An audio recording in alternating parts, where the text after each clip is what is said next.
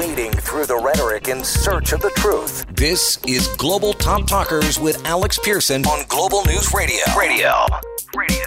Let's get to our global talkers because there's lots to talk about. We got Bill Kelly, of course, you can hear on a Global News Radio out of Hamilton, and Drex. You can hear late night on Global News Radio Network. Hey, guys. Hey, Alex, how you doing? Busy, just oh, like no you. Let's talk about the uh, story that has really kind of captured the nation. Um, everyone's mad. You got First Nation groups who are furious that um, Terri-Lynne McClintic was transferred to this health lodge. You've got, you know, the father, Mr. Stafford, simply asking the prime minister to do the right thing. And then you've got Trudeau and his team tripling down on this position uh, instead of just simply, I think, doing what's right.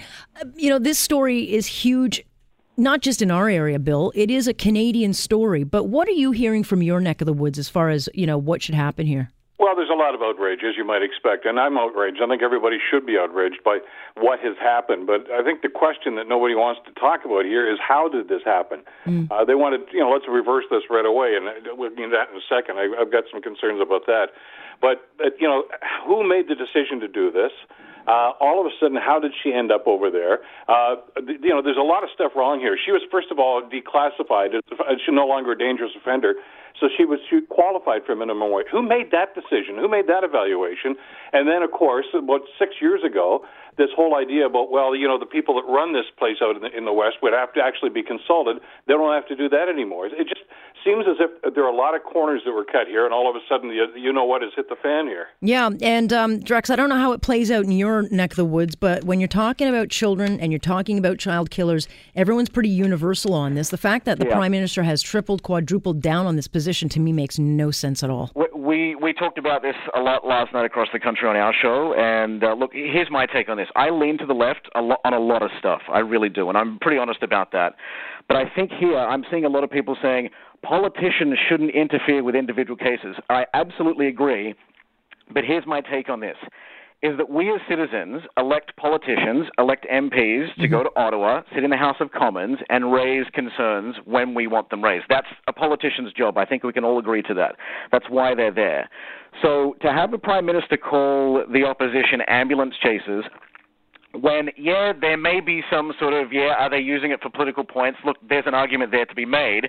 But I'm sorry, that was, that's Scheer's and, and Lisa Raitt's job is to raise the mm-hmm. concerns.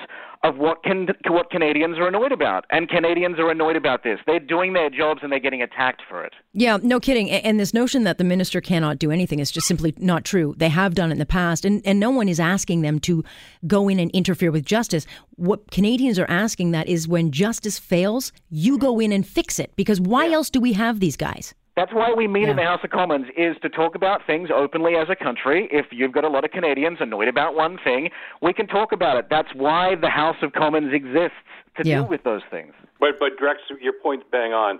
We're going down a slippery slope if we allow elected officials to start getting involved in, in sentencing and things yep. of that nature. And there is, as I'm sure you guys have heard, there was a landmark case in the Supreme Court in 1959 where they they said it was the Quebec premier at that time. You can't do that. You can't get involved in that, and we shouldn't get involved in that. There are distinct lines between the the legislative and judiciary arms of our government, and anybody that crosses that line is. And Trudeau was wrong to do it in the Boushie case too. Like yep. shut the Absolutely. Hell stay away from that. Yeah, exactly. But, and they, you know, you know what I want. What I want right now, I want Ralph Goodale to call these guys up on the carpet and said, "What the hell do you guys think you're doing?" Well, that's what they should have said the first day. We wouldn't even be talking about this. Role here. All they had to do there was be a judicial review yeah. about how this decision was made, and those people are the ones that have to reverse this, and they bloody well should. Yeah. Yeah. Let's have this conversation. Yeah, for sure. It'd be welcomed by all uh, parties. Okay, let's talk about Cristiano Ronaldo, who I really know nothing about other than I can count his abs. However, I do know also in the soccer world, he is a massive star, star but he is one oh, of the, yeah.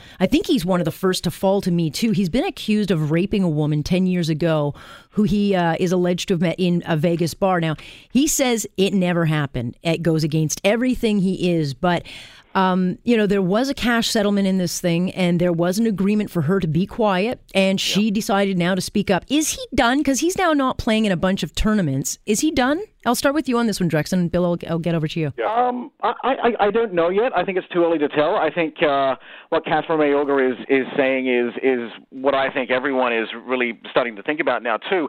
Is no matter of payment given to a woman at any stage in the past to keep quiet about anything means anything anymore. I think that's done. I, I think I the think non-disclosure agreement we are talking I, about. Yeah, I think they're done. I think they are completely done. I think if you've paid a woman money to be quiet about whatever it is, whatever you think happened, whatever they think happened, I don't know what what happened in this one because nothing's really been proven.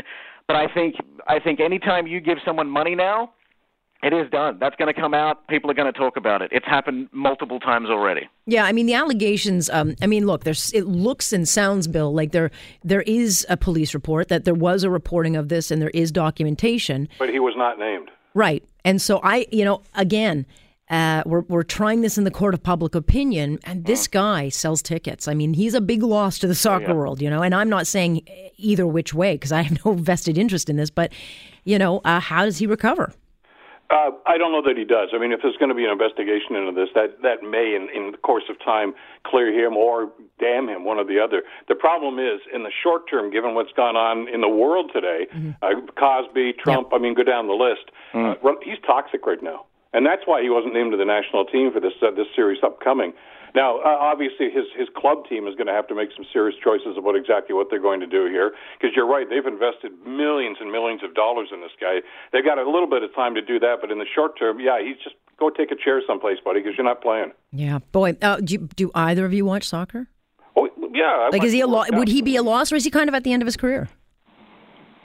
What do you think, Drex? He's, he's got some time left. I mean, this is an athlete. Uh, in my world, he's known as a prawn. Tear the head off. The rest looks okay. Um, that's all I really know about him, to be honest with you. I, am not really a. Uh, it's actually football, by the way, guys. Yes, yes, yes. I know. Uh, I, know. I don't watch football, but uh, yeah, I don't know. They'll figure it out. No kidding. All right, guys. Thanks for the uh, chat. Appreciate it. Thanks. As always, thanks.